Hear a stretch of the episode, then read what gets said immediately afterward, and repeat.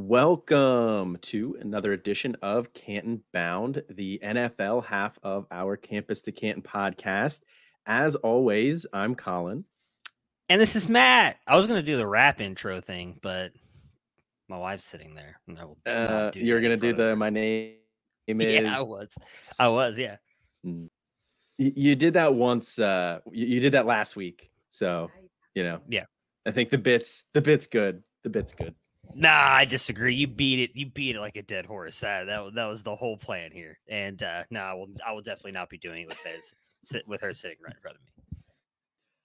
Fair enough. Fair enough. All right. Well, uh this is the uh, first Canton bound without uh without Austin. Um well, not the first one. He's missed a lot of shows, but the first one with both of us after his uh yeah. departure.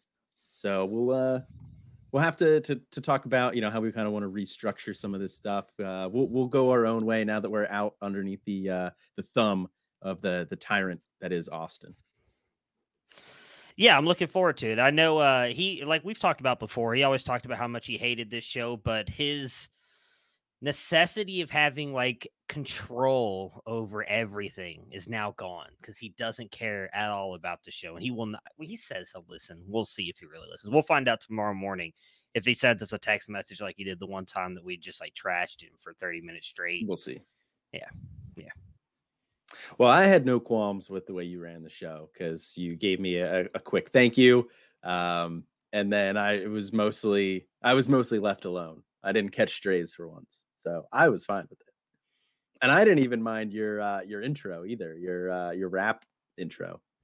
I know Austin did. He won't say it, but I bet you he was. Oh, he was seething. I know. I, that's the exact same word I was going to use as well. He's just seething in the background. All right. Well, we will get into the actual part of the show here. We got a little bit of news, two news items. Uh, we'll talk a little bit about how the Scott Fish Bowl 13 is going for both of us. Um, you know, we won't dominate the airwaves with this one, you know, and you're to, I'm sure you're probably sick of seeing that in your timelines, hearing other people talk about it. Um, we'll just briefly gloss over it, mostly because I want to know how it's going for you. Um, and then we'll talk about some training camp breakouts this year, players we think are to, you know, earn a bigger role or increase their stock from training camp. But before we get into all that, got a couple of housekeeping items here. As always, make sure you head over to campus2canton.com, our parent website. Uh, the season is rapidly approaching here. So it is uh it's it's ramping up over there. We got a lot of articles coming out. The CFF guide just came out on July 1st. That's going to be available over at the website as well for $20. CFF leagues I know are starting up soon if they haven't already. Supplemental drafts are in full swing. I'm in the middle of like two or three of them right now. Never been a better time to go purchase that CFF guide. They have schedule breakdowns in there too easiest, hardest schedules, playoff schedules. Um, they break down different systems, players you want to target in systems. It's so much more than just than, than what it was last year. And it was great last year. So cannot recommend that highly enough. And then lastly, most importantly, if you're a fan of home field apparel, like we all are over here at C2C, uh, we have a partnership with them promo code campus2 Canton for 15% off of your order. Uh, I know I will be getting the something from the new Penn State line there. I saw that. Yeah, I believe they also dropped a new Oregon yep. line. I have not checked that out. Have you looked at any of those yet? So I looked at one of them. I was trying to actually pull up all of them here because you mentioned that I wanted to go back and look because I have the like the text messages set up on my phone so that I get the ah, I get, get the, the alerts. There is one that I really want. It is a UO shirt, but it's got the old school Ooh. Oregon duck in the middle of it. It looks just incredible, but I won't be able to get that anytime soon. Right, right. Of course not. Of course not. I'm crossing um, my fingers to, for those who you have to create a uh, you have to you have to create a new uh, email address for that one to get that 15% off. Uh, but we were running a promotion where anybody who run, uses campus the promo code campus to Canton uh, for their purchase, you get entered in to win all three of our CFF guides, or if you're an NIL member and you already had those guides, uh, we're going to be giving away a jersey. Austin said on Monday that he's going to be announcing the winner of that promotion soon now that he's back from vacation, but there is still time to get in. He has not announced that yet. We have not done yep. the drawings yet. So if you have purchased anything off of home field apparel using the promo code campus, the number two, Canton, uh, be sure to take a screenshot, send that over to us. We'll get you entered in to win that. Yeah, there there hasn't been that many people who've done that either. Compared really to the haven't like, so we get to see when people we don't get to like we don't know who exactly it is, but we get to right. see who like puts or who how many people have used our code. We've had a bunch of people use the code, and then not a lot of people take the screenshot. We've only had, yeah. I think, like five people do it compared to the amount of people who have actually used the code. So you have a really good shot of winning all three gods or, or a signed yeah. jersey at this point. Yeah, and I know a couple of the people who did it are, are NIL members. So um, yeah, it's it's because it divide it's going to divide that pool in half. So the odds are very high. So make sure you purchase something. Send us the screenshot. There's still time to get in. Uh, we'll head into the news here. Two big news items. The first one: Alvin Kamara avoids most of the legal consequences from that incident last year. Really, just a fine. I think it's 30 hours of community service. Um, there's no jail time or anything like that. Now, the NFL may still suspend him. We don't really know what the NFL is going to do. Their um, precedent for suspensions is all over the place, but it's looking good for Alvin Kamara for this year, at least, that he's going to be on the field. Now, we'll see what the suspension does, but what are you doing with Alvin Kamara this year and then also in Dynasty? Yeah, so just to make sure, it is 30 hours of community service, and it's 105,000 uh, restitution to the green for his medical bills, which, based on the video, doesn't feel like a whole lot was really done here uh, for yeah. Alvin Kamara. What am I doing with him? So I know, as you mentioned, we're going to talk about our Scott Fish Bowl teams in a minute.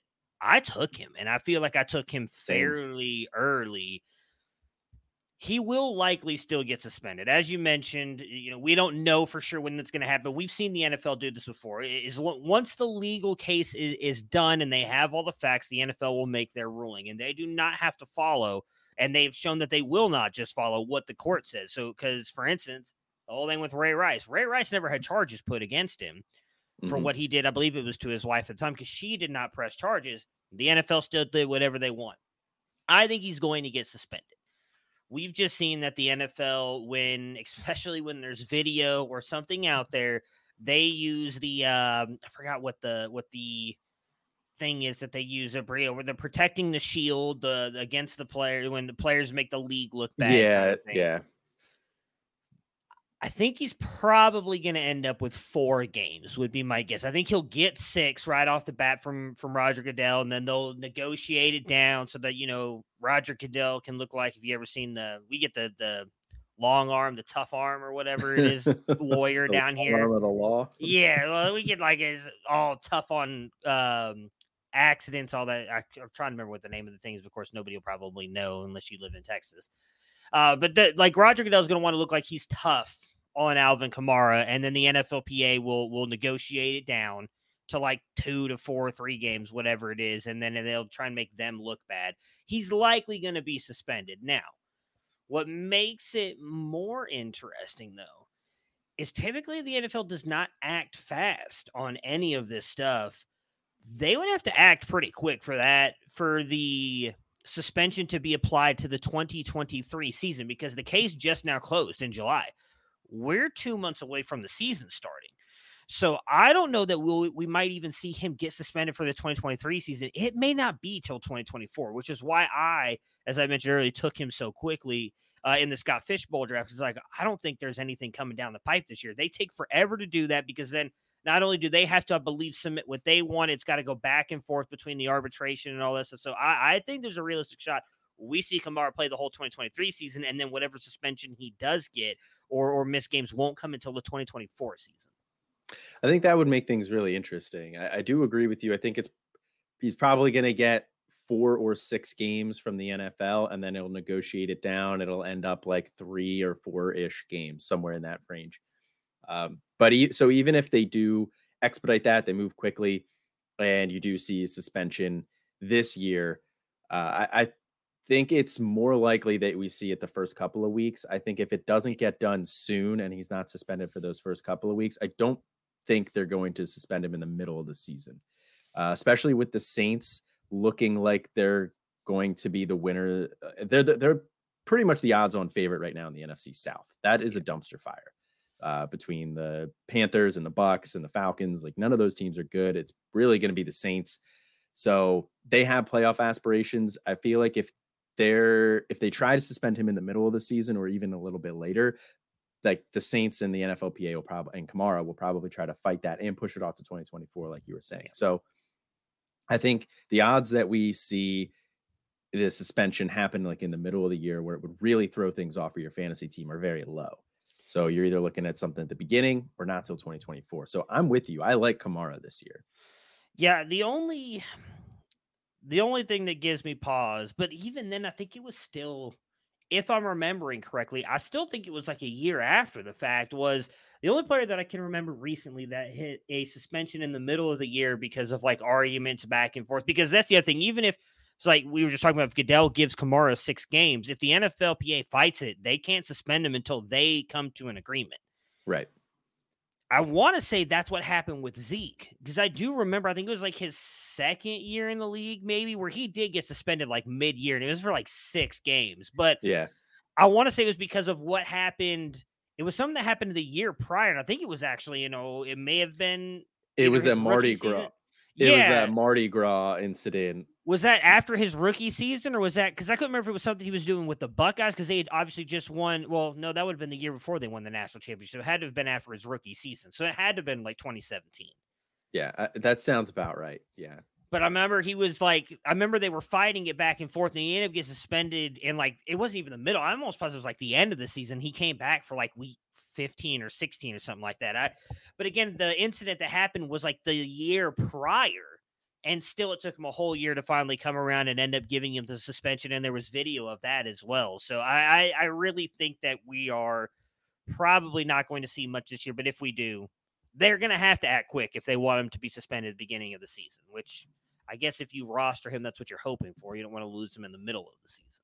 Yeah. Yeah exactly. You you want it at the beginning of the season or you don't want it until 2024 um, so let's move into a dynasty perspective here let's say he doesn't get suspended this year. Now he is suspended in 2024. That's his age 29 season, I believe.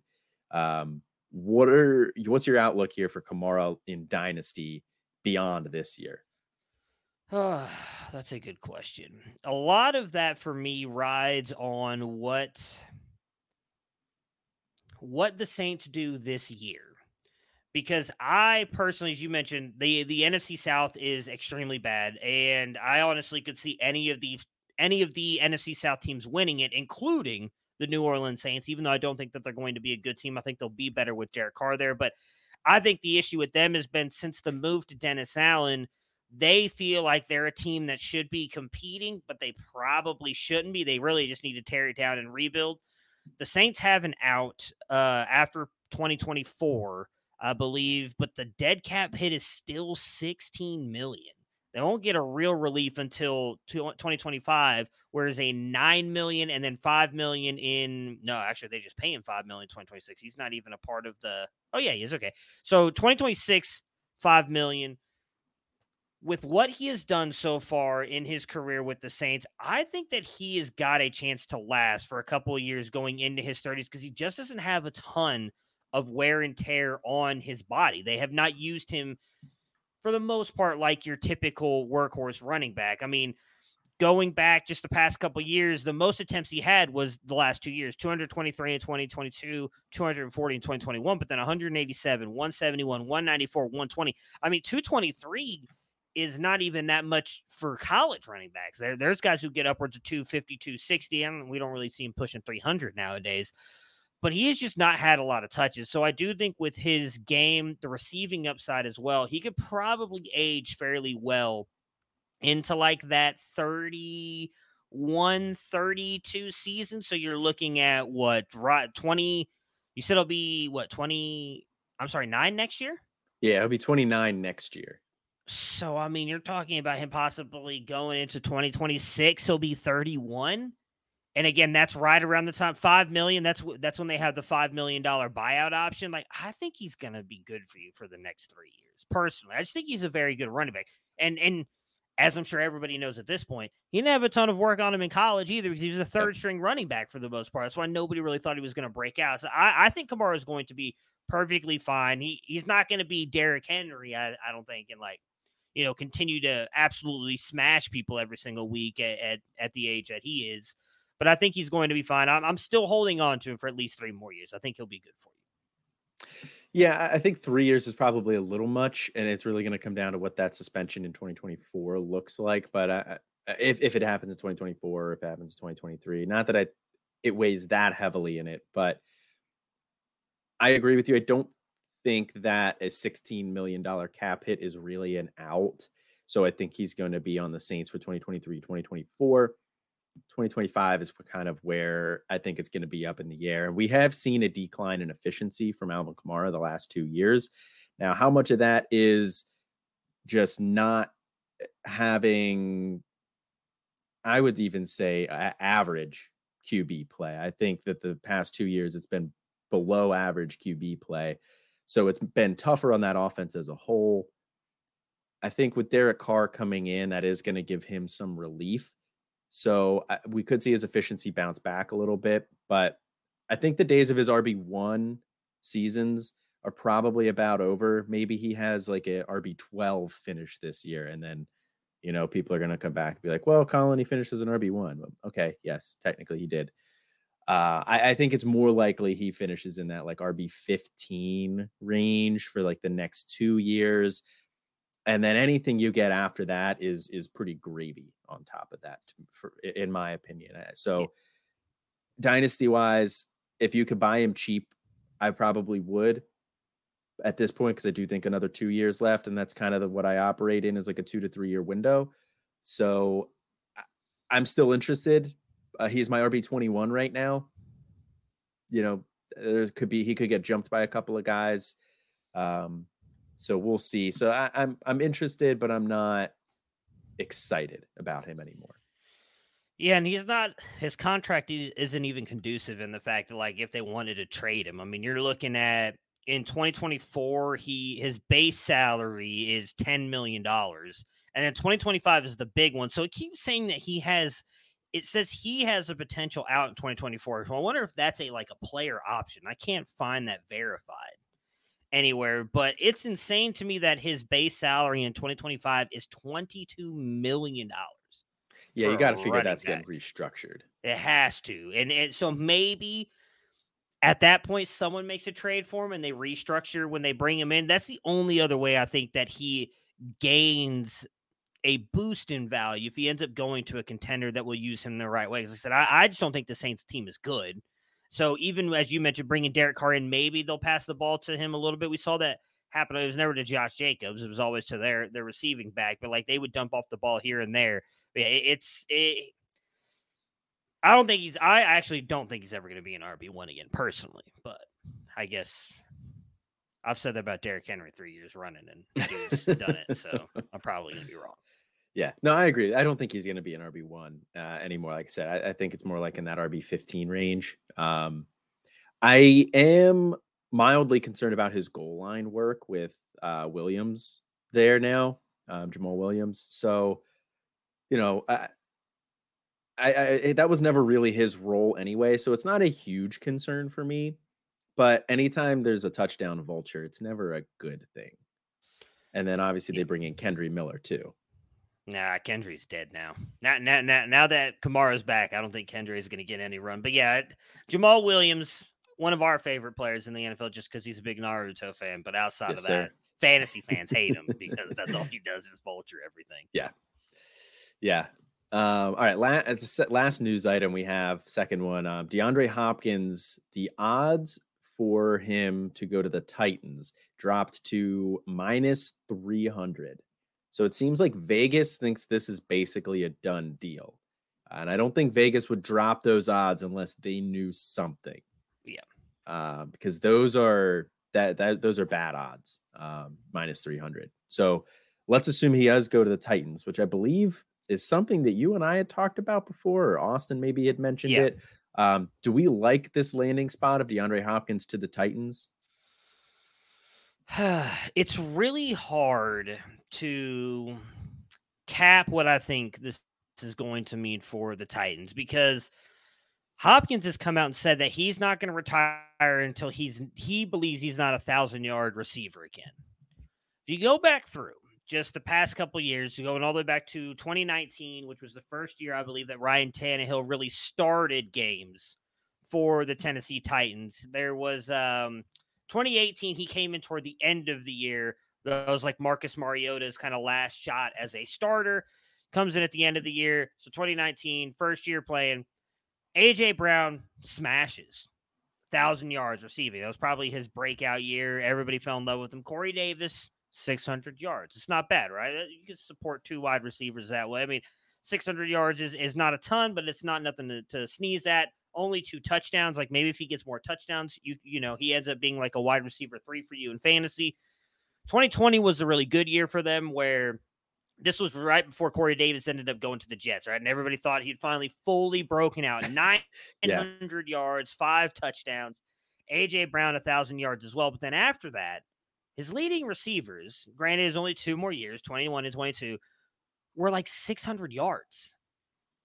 And this was an offense that I think was fairly good. I mean, AJ, sorry, AJ Brown had 800 yards, and then the next best was Nick Westbrook Ikhine. Granted, yeah, he's not nearly as good as DeAndre Hopkins and Treylon Burks, but only 400, 400 yards. And then obviously they trade AJ Brown, Treylon Burks last year in his rookie season. They're still trying to figure all that stuff out. Was it they brought in? Was it Robert Woods last year, if I'm remembering correctly?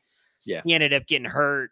Uh, he was still, even though he played in what? Oh, he played in 17 games. I thought he, or no, sorry, played in 15 games. 527 yards. I just don't know that Ryan Tannehill in this offense can support two wide receivers. And I don't know which one it's going to be. Like, I understand that Treylon Burks is the young rookie who's so more explosive. He, he's going to be the guy that everybody wants. DeAndre Hopkins is, at least in my opinion, probably a Hall of Fame wide receiver. And he was not bad for Arizona last year before the injury and then the suspension. Like he was on pace to break a thousand yards again. I would think if he's going to the Titans, he feels he's openly said he wants to go where he can compete and get paid. I don't think he's necessarily wrong. The Titans, despite what I may think of them as a roster, Mike Vrabel has always been able to get this team into the playoffs for the most part. I mean, last year I thought there was no shot they'd win five games they win the South and go into the playoffs. Like he's he is a phenomenal coach for for whatever it's worth. In my opinion, I think he's a very good coach. But I just don't think that he's going to be able to support two wide receivers. So I think you know at the end of the day, it's probably bad for Treylon Burks because I think even though he's he's the younger player and you're going to want to roster him dynasty wise, he's probably going to be going ahead of DeAndre Hopkins in all your drafts for me, I think Hopkins is going to be the one who gets targeted heavier because that, that's why he's going to the Titans. He's not going there for the payday. He's openly stated that.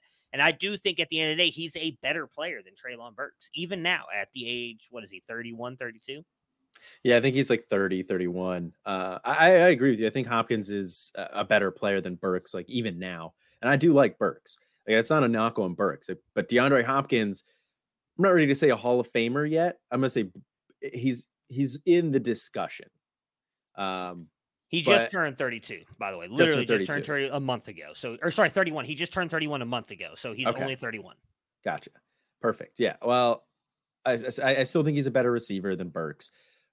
I, I, I agree with you. I think he's going there. Be, if he goes there, wherever he goes, it's because you know they're going to use him.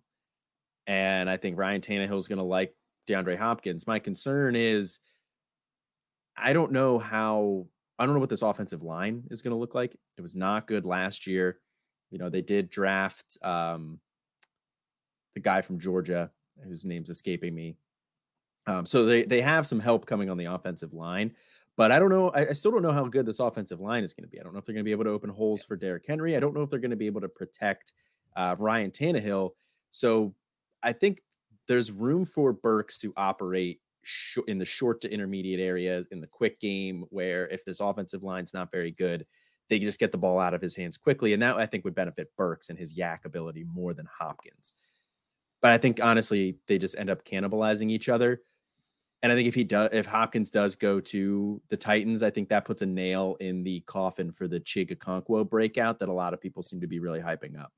Uh, because I don't think this offense can support two receiving options. It definitely cannot support three.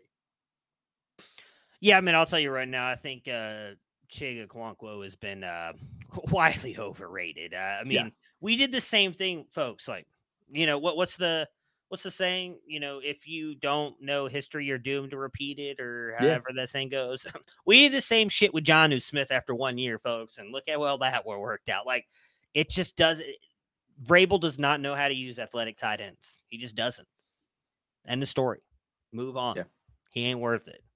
Yeah, I agree. Yeah, I'm I'm not on the Chig breakout, but if he go if Hopkins goes there, I think that's uh that's that that is a death knell for him. So, really quick.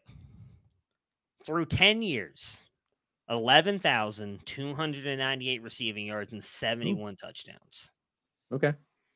He's had some pretty impressive like he has. I, I've known he was good, but like 1200, 1500, 1300, 1500, 1100, 1400 receiving yards.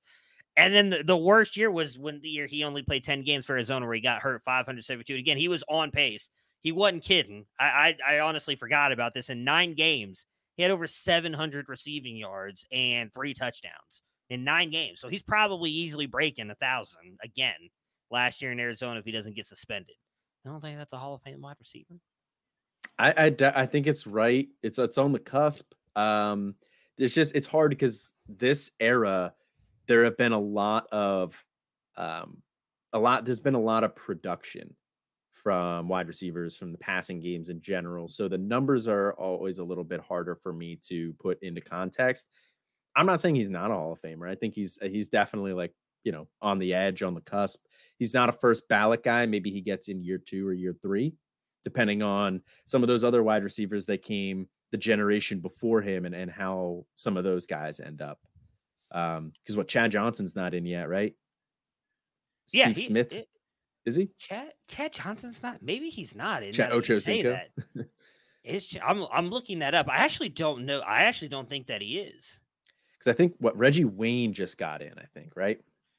Yeah, that sounds right. Yeah. Um, Steve Smith. I, I don't think. I don't think he's in yet, or did he just? Chad Johnson is not in the Hall of Fame, and I know Steve Smith isn't because he Steve yeah. Smith probably deserves to be in. Maybe I'm letting my Baltimore Ravens hate get the best of me. He, Steve Smith deserves to be. In. Yeah, Chad Johnson Steve is not. Smith is always a Panther to me. Oh yeah, he'll go in as a Panther, but the last couple of years of him yeah, being a Baltimore Raven kind of rubs me the wrong way. That's but fair. that's what it is. Yeah, we'll see. We'll see how the wide receiver logjam shakes up, but I, I, definitely think DeAndre Hopkins is in the discussion at worst. Um, I want to ask you another question. We're gonna keep talking about this for a minute. Okay. I just wanted to look because again, 10 years. So, first of all, not a lot of players play 10 years in the NFL regardless or be that productive. So, I just wanted to see who had the most receiving yards through 10 seasons. You want to take a guess at who that was? Most receiving yards through 10 seasons. Like, if you really think about the answers, pretty easy. No, he's close. He's actually number two. Ah, okay. That was a good shot. it's the best um, wide receiver to ever play the game. Oh, Jerry Rice. Yeah. Okay. Do you know who is next? Well, we said Julio was two, right? Yeah, yeah, uh, yeah. After that. Uh, okay, after Julio. Yeah. Hmm. You'll never get this, I would bet. You probably. Eh, I feel like this is if if, if we had J. Michael Valerie on right now. If I told you this player's name, like, oh, you even know who that is. Yeah. it, it's Torry Holt from all his time with oh, the, okay. the, Rams and everything. The greatest but, show on turf. Yeah. That, that that makes sense. DeAndre Hopkins is eighth on this list with okay. nothing but Hall of Famers ahead of him. Larry Fitzgerald, Calvin Johnson, who just got in, Randy Moss, Marvin Harrison, who I believe also just recently got in. Actually, I don't think Torry Holt is in. He should be. I don't think Torry Holt has actually gotten into the Hall of Fame. And then Julio Jones and Jerry Rice. Chad Johnson is over a thousand yards behind him. And he's also done it in seven less games than Chad Johnson. He is only Okay. I'm, I'm, I'm, gonna figure this out. I'm just, you know, just making a case for for my apparently my boy DeAndre Hopkins. Matt's dying on that hill. I just want to see here. He is just under 2,000 yards behind Jerry Rice for the most yards in the first 10 seasons. And again, it's only 10 seasons, so say what you want. But I just, to me, I think he probably deserves to be in. I do get what you're saying, and that it just takes forever for wide receivers because there is such a backlog right. and they only allow a certain amount in. I think one day we're going to see DeAndre Hopkins get into the Hall of Fame. I, I I'm not I'm not saying no. Uh, but we got like Larry Fitz still definitely in the conversation. Andre Johnson, I don't think is in yet, so he's no, he's not. He's got to be in that discussion. There's there's a number of guys that are going to be close. Andre Johnson on this list behind DeAndre Hopkins. There we go. Um, all right. Well, we'll move into some quick Scott Fish Bowl talk here. Um, so you said we, we were talking pre-show. You said your show your divisions through what 15 rounds? Yes, we we just we're making our way through the 16th round currently. Nice. You guys are you guys are cruising. We are um, just starting the 10th round. Uh, how's it how's your team looking so far? I don't know how to feel about it. Um, so for those of you who don't know, he changes the scoring every single year to like mm-hmm. keep it fresh and and give a new dynamic. And this year, it really seems to be really predicated, predicate, predicated, pred, pred, predicated, predicated. Thank you. Yep. Uh, what uh, what Colin said uh, toward running backs. And I wanted to take running backs early, and I knew so if you look at like different things with the scoring settings, like even Justin Jefferson, who obviously number one fantasy wide receiver in the game, he was still only like a top 15 scorer overall in this format based on on how much it is damn, uh, predicated toward like first downs and carries. I just couldn't pass him up. I picked it. So I was supposed to be picking at the 112. I was supposed to be in a live draft, but some things came up and I ended up having to be moved. Scott was very gracious and moved me to a, a slow draft division so I could still be in the Scott Fish Bowl. Uh, and I ended up getting put at the 110 spot. I took him there and I doubled him up with Kirk Cousins. Because the other thing with this is he, he took away a lot of the negative scoring for quarterbacks. So quarterbacks score very well as well, especially mm-hmm. rushing quarterbacks.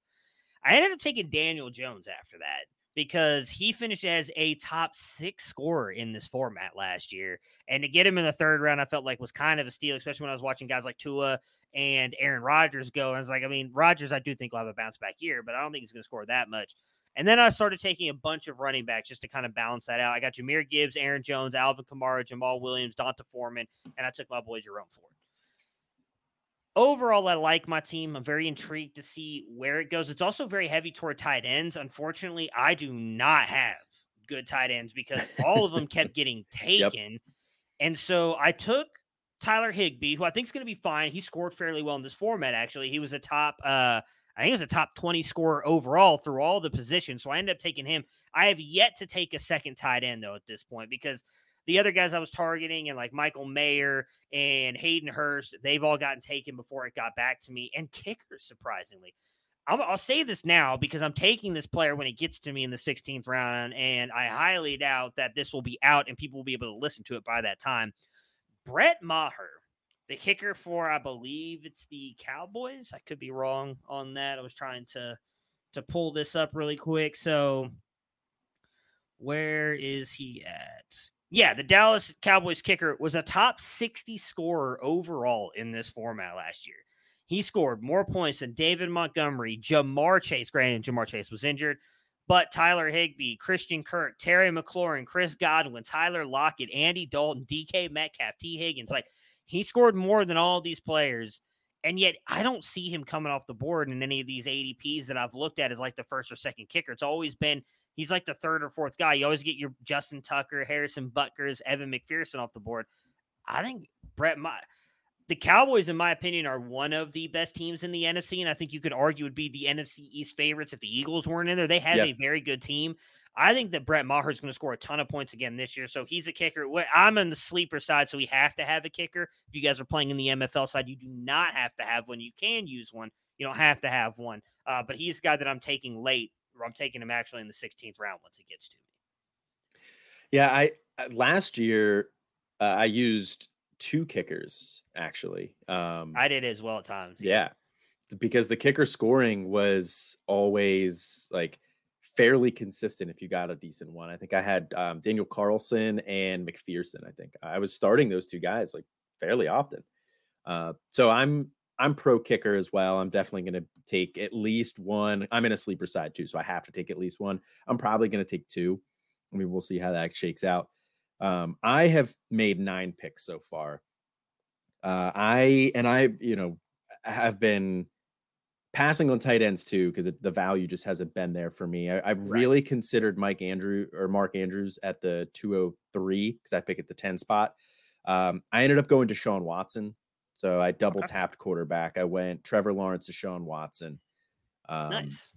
So I'm very happy with my quarterbacks. And then I'm actually really happy with my running backs too Josh Jacobs, Joe Mixon, Alvin Kamara. I got Kamara in the eighth. Uh, so we were, we were, just talking like that could end up being a huge steal there. Yeah, uh, I was yeah. very happy with that. And then my receivers, I have Devonta Smith, Jerry Jeudy, DJ Moore. I went those guys in the five, six, seven, and then I just took Mike Evans in the ninth. Nice. Yeah, that's not not bad at all. I like it. Yeah, I'm I'm happy with it. I mean, I don't I don't love Mike Evans, but you know, in the ninth round, he's never had less than a thousand yards. Does he have less than a thousand yards this year with Baker? probably. I think he's going to be right on the fringe there. Baker's going to screw him.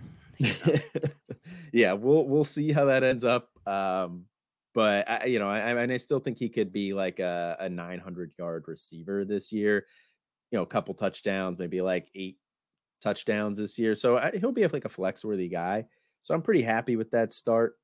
But I have also been fading tight end pretty pretty hard. I have Tyler Higbee queued up at the top of my queue right now. I feel pretty confident that nobody in my league, in my division, I'm in the Perkins division. I'm, I'm pretty confident nobody listens to this show. I don't right. even know if they know I'm an analyst. I don't know any anybody in here. We've yeah. been having a great time in the chat. Uh, our right, so the the back half of our draft has been very quick. Uh, I haven't yeah. on sleeper. I don't think you can see the times the average draft uh, times. I think you have you can if you go. I think if you go to the Scott Fish Bowl. What's oh, the thing? Spike Week. Spike it, Week. Yeah. Yeah. yeah. It, I think it'll show you on there, but yeah, on Sleeper it does not show you that. Gotcha. Yeah, I'll be interested to see. I'll have to go take a look at that. But our our uh we've been calling it the right side, right side, strong side. Um, we've been flying uh, on that side. So and we've been you know talking about it in the chat and stuff. So we've been having a good time. But I don't know any of these people, so I feel pretty confident that they don't listen and I can say that Tyler Higbee is going to be the guy that I target next. And then I'm actually really interested in Trey Lance at the 11th. I think that's a really high ceiling play there, low floor. Um, yeah, but I think Trey Lance has a high ceiling. Has he been drafted in yours yet? Uh yeah. Uh the best quarterbacks available in my draft. Again, we're in we're in round 16 is Kyle Trask. So yeah, Oof, he's he's okay. definitely been drafted. I was trying to pull up because I actually took a quarterback in the 11th. Uh, okay. Uh, he went in the 12th round. He went at 12-5 for, okay. For us. I did as well. I took a quarterback on the third round as my QB three. I, I, like to have three. I actually think this guy's got top fifteen upside. I've said it before. I'll say it again. It's one Desmond Ridder, baby, with the rushing upside. that offense, man. I'm, I'm I'm all in. I think I'm going to end up starting him at some point over Kirk Cousins or Daniel Jones multiple times. I think Desmond Ridder, stud, stud. You guys have your franchise quarterback. We'll we'll see. We'll see how that one shakes out. Um, I like I said, I I double tapped QBs in round one and two with Lawrence and Watson, so that way I didn't really have to worry too much about it because it was going to yeah. be a while till it got back to me. Um, so and I just I didn't want to have to worry about the quarterbacks. Like you said, the, the quarterback scoring in this, they took out some of the negatives, so they are pretty high. So I wanted to to double tap there, and but eh, like I said, I, I think Lance has really high upside, so I'm willing to take that in the 11th. And there's no trading, so obviously I can't trade him away. So right. worst case scenario is it just makes a tough decision for me for who to start each week. Uh, knowing me, I'll make the wrong choice, but yeah, that, that, I'm right there with you. So I, I'm about to get, be able to make my pick, I think, because I'm also obviously in the back end, and we've been picking fairly quickly as well. Uh, so I'm hoping that FF Sleepy makes his pick quickly. I also don't know who any of these people are. I don't even know like where the Tootsie Roll division is located at. Um, it's just I just where I got put. I want to give you my starting lineup really quick, and you tell me what okay. you think because I, I do like it, but my bench is just it's crap. Kirk Cousins is my quarterback spot, and then obviously I have Daniel Jones in my super flex spot. Brett Maher will be my kicker. Then I have Jahmyr Gibbs, Aaron Jones set as my running backs. My wide receivers: Justin Jefferson, Terry McLaurin, Michael Pittman, Tyler Higbee in my tight end spot, and then right now in my flex spots I have Alvin Kamara and Brandin Cooks. I think it's a strong. I think it's a strong lineup. We're winning the Scott Fish Bowl this year, baby. It's coming. Hey, I can feel it. Hey, Campus to Canton, we did well last year. We did. Um, Who was the had, first one to get knocked out? Was it Austin? I know I made it to like the third round, and then Jarek went around further than I. I think Jarek and somebody else went around further than I did. You was he? That was me. Okay, yeah. I know that. I know there was. yeah, I made the pretty far. I made the the quarterfinals. Is that how they break it down or whatever? It was like the fourth. I don't. I don't even remember. Yeah, I think it's just the fourth round. There was only what six, so you would have had one more, and then it gets to the final round where it's yeah. only whatever, and everybody's playing against each other for the final score. Yeah. Yeah. Um. Yeah. Yeah. That was how that one broke. Uh, yeah. I, I made it to like the fourth round of the playoffs. There was Jarek, you, me, PJ made it very far. Oh, yeah, yeah. Yeah. Um. Matt Fox made the playoffs. I think. Right.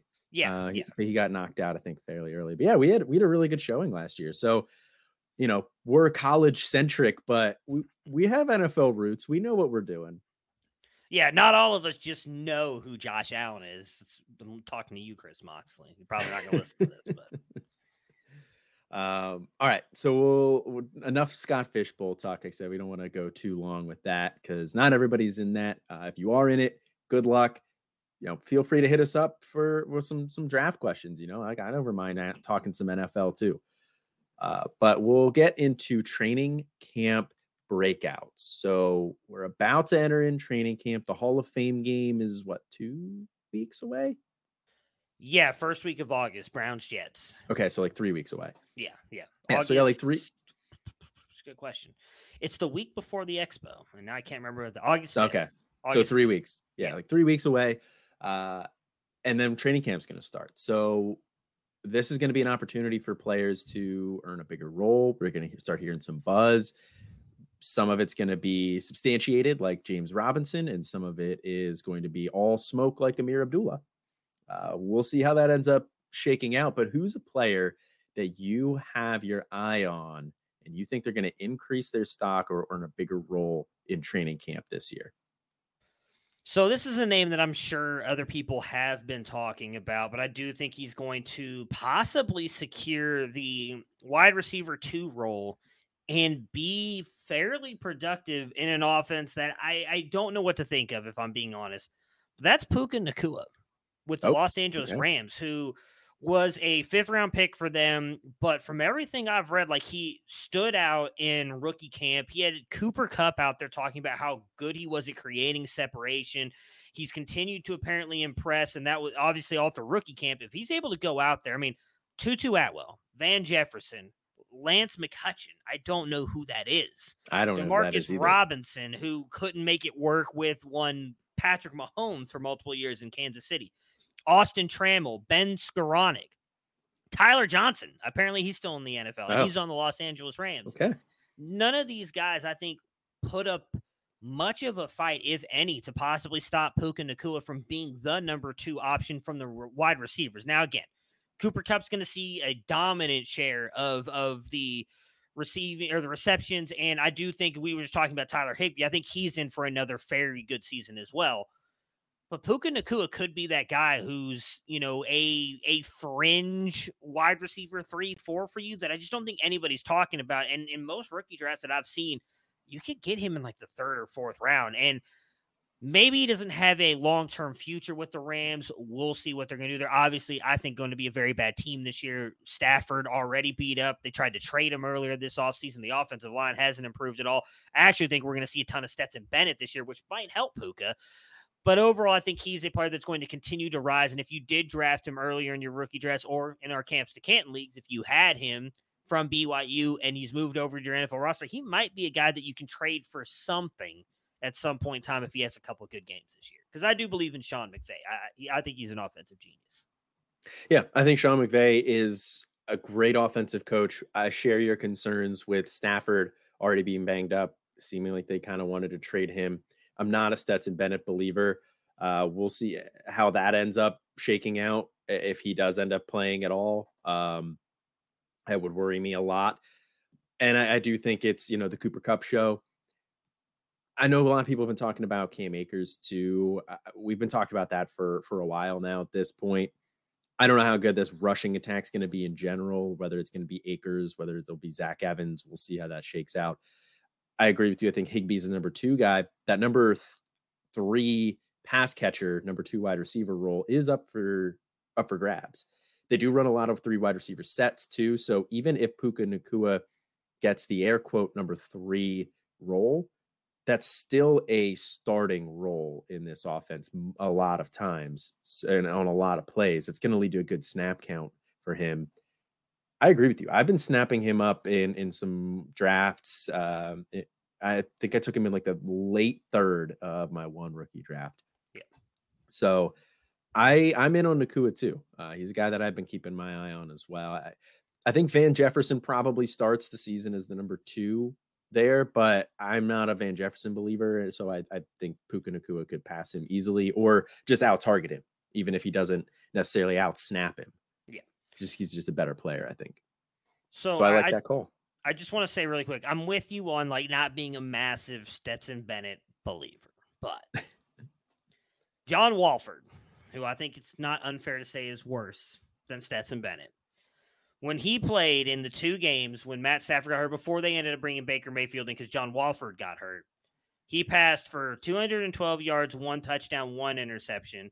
But then where did it go? Where was the other one? 178 yards and four touchdowns? No, two touchdowns. Like this is a guy who Sean McVay, and there's another quarterback. I can't remember who it is that he's also done very well with. Baker Mayfield's first game there, he played really well. Like he just finds a way to get the best out of quarterbacks. And I think with Stetson Bennett's rushing upside, he does have a live arm. We saw how productive he could be with Todd Monken. In my opinion, Sean McVay is a better offensive mind than Todd Monken. Like, I don't think Stetson Bennett's going to be bad if he starts. I don't think he's good, but I think for fantasy and if you have Cooper Kupp or Puka Nacua, or Tyler Higbee, if those are the guys, I think they'll be fine for you if Stetson Bennett does start at some point, which I think he will. Well, over under four games. How many think? How many games do you think? Uh, would you take the over under on Stetson Bennett games? Ooh, Start Man, it's so hard to trust Stafford staying healthy. I'm gonna take the over on it. It's a long Yeah, season. so am I. Yeah. Maybe I- not by much. I think it might be like five or six, but I Yeah. could see it.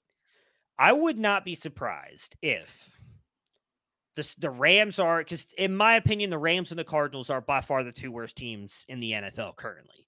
Now, I saw a report today that Kyler Murray is planning to be back by week one, which I think the Rams would be thrilled if he is because that means Arizona won't be the worst team. Right. I think the Rams want Caleb. And how great of a Oh, story yeah. would it be from the guy to go from USC and finally give Sean McVay that like great quarterback who does everything that he's been good at using as well, right? so if they're starting to suck, all I'm saying is don't be surprised if all of a sudden Matt Stafford's traded or he's injured a lot and Stetson Bennett's playing like 10 games to end the season. Because while I think they'll be good for fantasy, they're not going to win games and they're just going to bottom out to get Caleb. That would be really interesting if Caleb Williams gets paired with Sean McVay. That would make the Caleb Williams hype jump the shark. Um, so that'll be really interesting to watch. So my training camp breakout, it's a guy that we've talked about uh, before on here, uh, Jerome Ford, running back over at Cleveland. I don't know that it's necessarily solidified like on the depth chart on paper that he's their number two back. But I think exiting training camp, he will be the number two running back.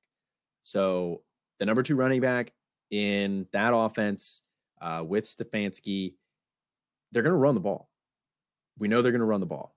Chubb is going to be Chubb, uh, but there needs to be kind of another guy there to to take some of the workload off him, and I think it's going to be Jerome Ford. We've seen Kareem Hunt have some standalone value uh, in the backfield with um, uh, with Nick Chubb before.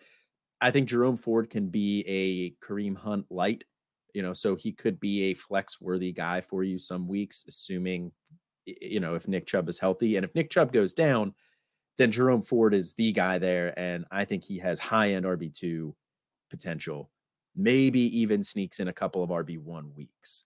So And I, and I don't think the industry has quite caught up to the potential on Jerome Ford. I've seen him creep up, seen him mentioned here and there, but I am I'm very high on Jerome Ford heading into this year.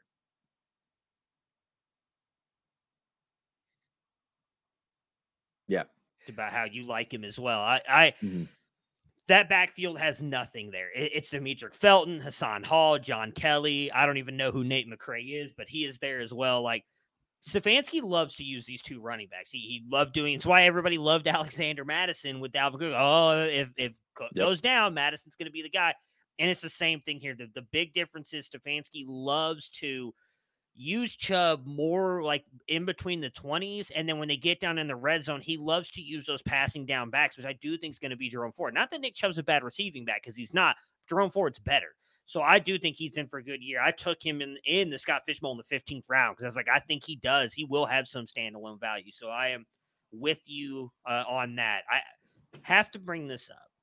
Okay. Um, should I? Well, should I? Should I talk about my second player? Yeah. Yeah. Go okay. Ahead. Do you have anything else to say on Jerome Ford? Sorry, I just nope. gotta cut you off. No, you're good. You're Some, you're good. No, I'm gonna target Jerome Ford in SFB too. That's the last thing I was gonna say. So you're good some news came down oh. and oh. uh, the tweet was deleted. So now I don't know what to think, but I saw it posted in another Discord that I'm in, and it is part of a team that you love. And it's a player I was going to ask you about.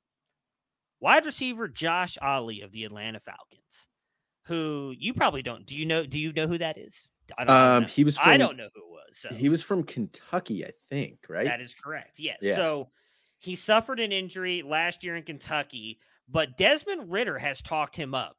Obviously, Drake London is the number one on that wide receiver corps. Kyle Pitts, arguably a 1A, 1B, even though he is a tight end. But Josh Ali apparently fits very well into that like slot role mm-hmm. for what the Atlanta Falcons want. And apparently has great chemistry with Desmond Ridder because they did nothing but practice together on the practice squad last year. I don't know that he's a guy that is going to be a massive stud, but he is one of the other guys I think could possibly break out. And when I say breakout, be like a wide receiver three, four that you're literally getting for nothing. Frank Darby, Penny Hart, KhaDarel Hodge, Mack Hollins. I mean, yeah, this wide receiver corps kind of sucks. No offense. No, none taken. It does. It absolutely sucks. Uh, which is why there's absolutely no reason why Josh Ali can't crack that rotation and be um, you know the short area guy I, I, mean you know you have london and pitts both bigger body guys so yeah there's there's absolutely a role i think for josh ali my only concern with josh ali is i don't think this passing attack is going to be very good i'm not a desmond Ridder believer i do I I know you. I know you do. You're a big uh, Desmond Ridder guy. I can't get on board with that. I think this offense is going to run the ball a ton. They're going to keep it out of Ridder's hands.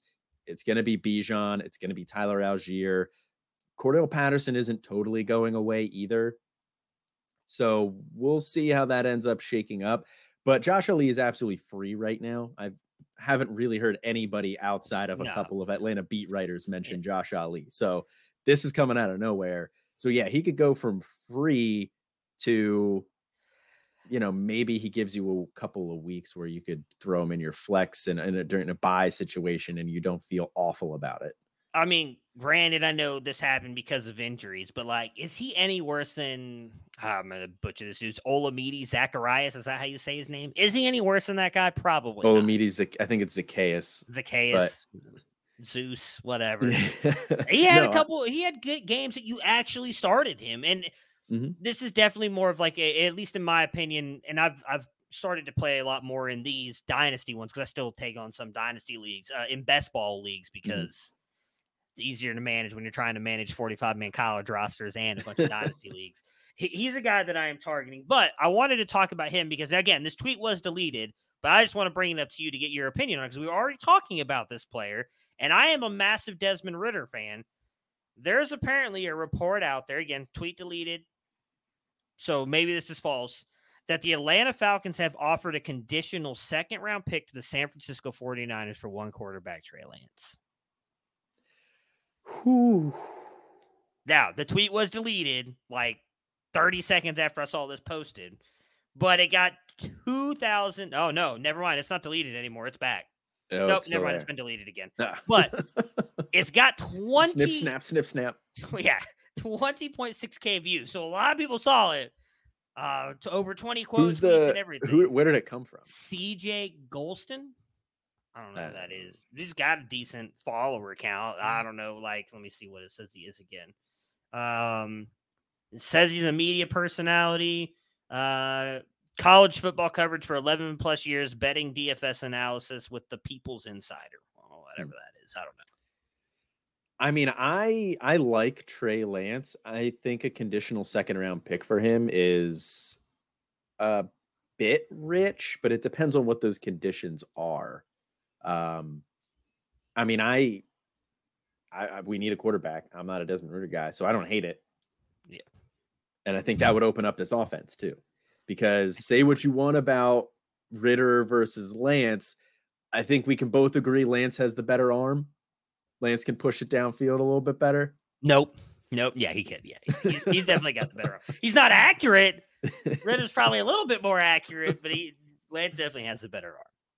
Yeah. So I, I mean, I think that would be that would make things really interesting. I think that would hurt Josh Ali though. It would. It would. But that's all right. He's he's a he's a free free piece for you. Free square. Yep. Yeah. Uh, so really quick, my actual second player that I wanted to, to bring up, and I feel like this is probably going to make a bunch. If you're listening in your car, pull over. Oh boy. I don't need you to wreck because we probably shit all over this player last year um, and even during the draft coverage. But Velus Jones, Oh, Chicago Bears wide oh, receiver. Oh god. I know it's bad. That's that we're but look, we're talking about players who could break out. I talked earlier about Puka Nacua and how wide open that wide receiver room is. Realistically, so is the Chicago Bears. Daurice Fountain, Dante Pettis, Joe Reed. I mean, look, I, I like myself some Cincinnati wide receivers. Tyler Scott, he's not starting as a rookie. I don't even know how to say this dude's name, but I'm pretty sure this is right. Simba. It's spelled N S I M B A, so I'm assuming it's Simba and the end is silent. Simba Webster. Have you even heard of that? no. Yeah, I've never even heard of this dude. I don't even know where he went to college. He's 27 years old. I didn't even know there was a dude named Simba in the NFL before that. He's been here before, obviously. He's 27 years old. There's nobody here. And we've already seen all the reports. Austin talked about this, I know, on the show many a times. We as a company talked about how Chase Claypool was not that good. The Bears are already fed up with his attitude and everything going on. They have nobody besides Darnell Mooney and Cole Kmet. DJ Moore. Ah, damn it, DJ Moore. That's right. DJ Moore is there. Well, this was a horrible pick. No, DJ Moore still, he's going to be the stud. I'll give you that. But Velus Jones, I think, will be the other outside wide receiver. Again, it's a free square at this point.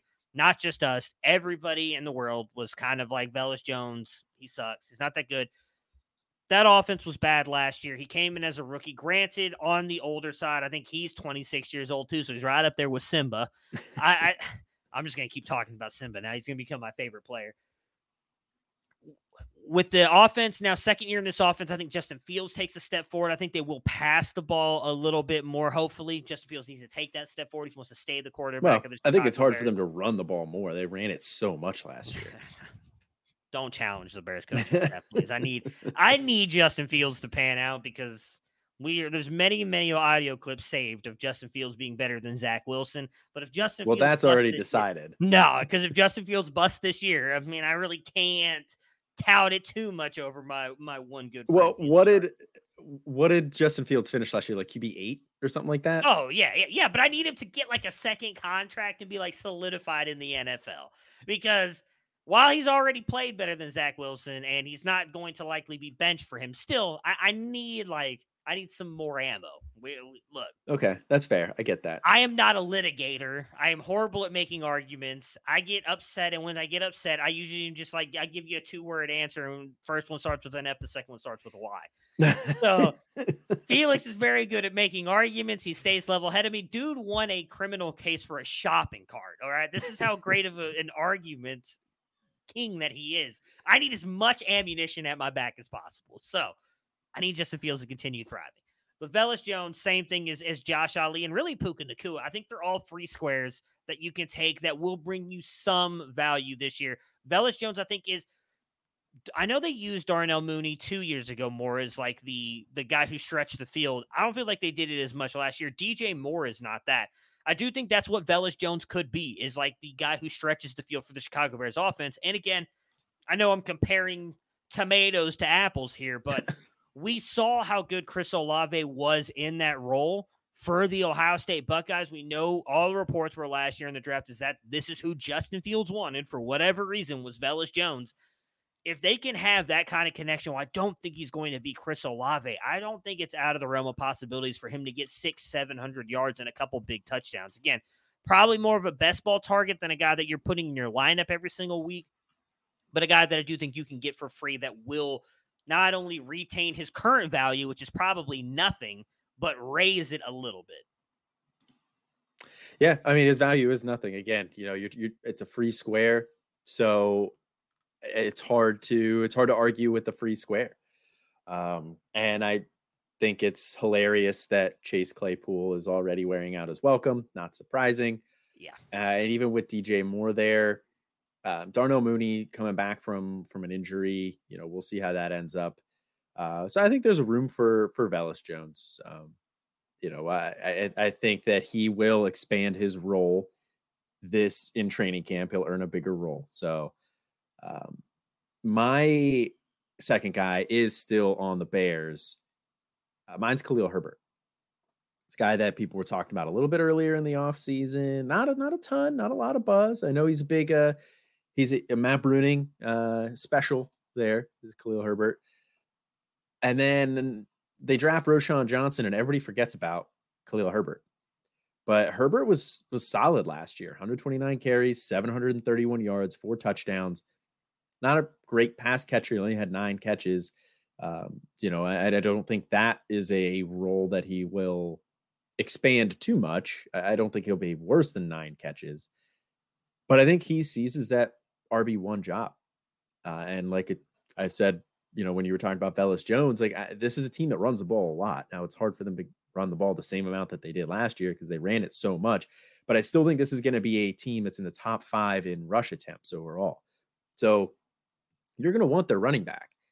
You know, Khalil Herbert had that huge game against Houston where he had 157 yards, two touchdowns. Uh, he had another game where he had 99 yards and a touchdown, and, and that was playing with David Montgomery. So you know, he is he has shown that he is solid uh, when he got when he gets time. And I I'm not a big Roschon Johnson guy. Roschon Johnson is the definition of a jag and a locker room guy who's a better real life football player than fantasy player. I'm not on the Roschon Johnson train. So I think Khalil Herbert seizes this role. I think we're looking at, you know, 220, 250 carries out of him this year. And with that, I think he's going over a thousand yards. I think we're looking at, you know, 10 touchdowns or so this year, maybe even more, maybe even like 10 to 12. I think he's going to be have a really nice year this year. And he's he's going late. He just got picked in the Scott Fish Bowl just now as we were sitting here, and I'm really upset about it because I was hoping he'd make it back to me at some point. Um, but that was in the 10th round, you know. So it's he's going late. Uh, and I I'm I'm on board with Khalil Herbert this year. Yeah, I I love Khalil Herbert. You know, we talked I think actually about this last time we were on a show together doing Canton Bound was we used to do those draft profile episodes.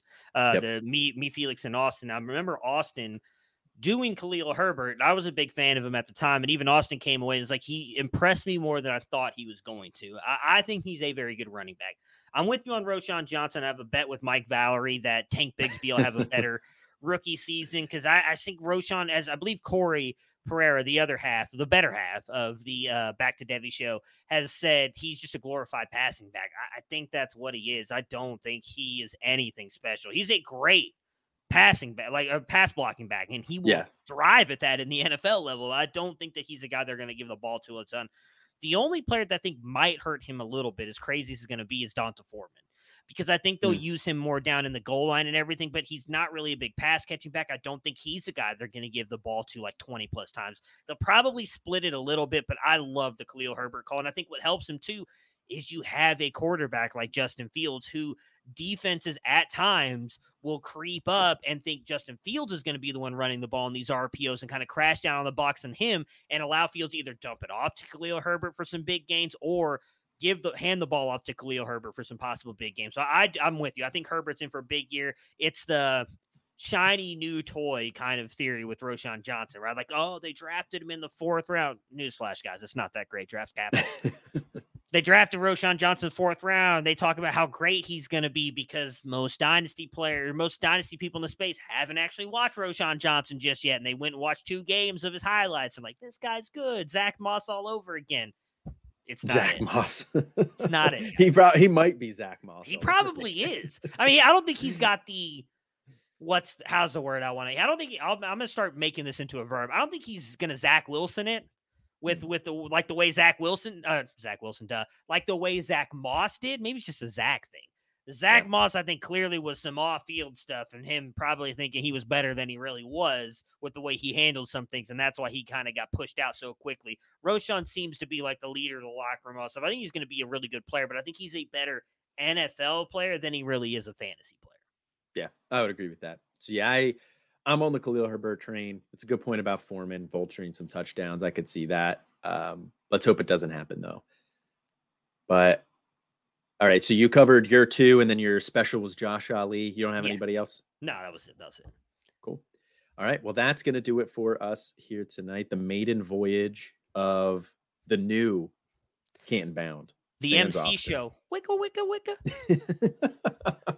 That was what I was gonna do with the. No, she's gone now. I was gonna, and then I was gonna break into the Maddie B thing, but you know, Okay. you guys missed it. It's gonna be great.